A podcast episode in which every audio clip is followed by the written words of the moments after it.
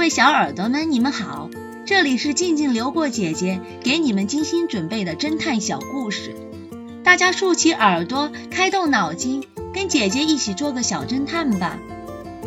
小侦探系列一百一十五，月夜杀人案。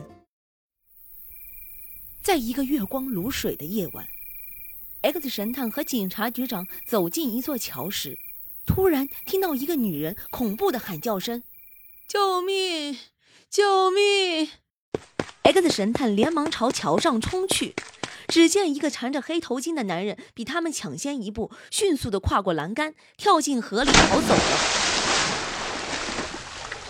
桥面上横着一个漂亮的姑娘，胸口上插了一把匕首，已奄奄一息。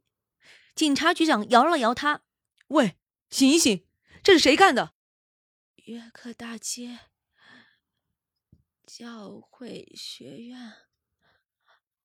哎，姑娘说到这里就咽气了。五分钟后 X 神探和警察局长赶到约克大街的教会学院，发现这个学院里有两个带艾字的男人，一个是教导处的埃里克，另一个是保安处的艾尔文。埃里克是个光头的矮胖子，警察赶到他的住处时，他穿着皱巴巴的睡衣，一边喝着威士忌，一边开玩笑地说，让我给你们上一课吧。呵呵呵呵 X 神探摇摇头，和警察局长来到了艾尔文的家里。此时时间又过去了五分钟，只见艾尔文裹着被子正在睡觉，他的头发是少有的红色，头发有些乱糟糟的。屋子地上的盆里泡着一堆衣服，警察局长一看，眼睛瞪圆了，大声地说道，喂，艾尔文，是你杀了姑娘跳河逃走的吧？艾尔文瞪着吃惊的眼睛，连忙地摇头，不是我，不是我。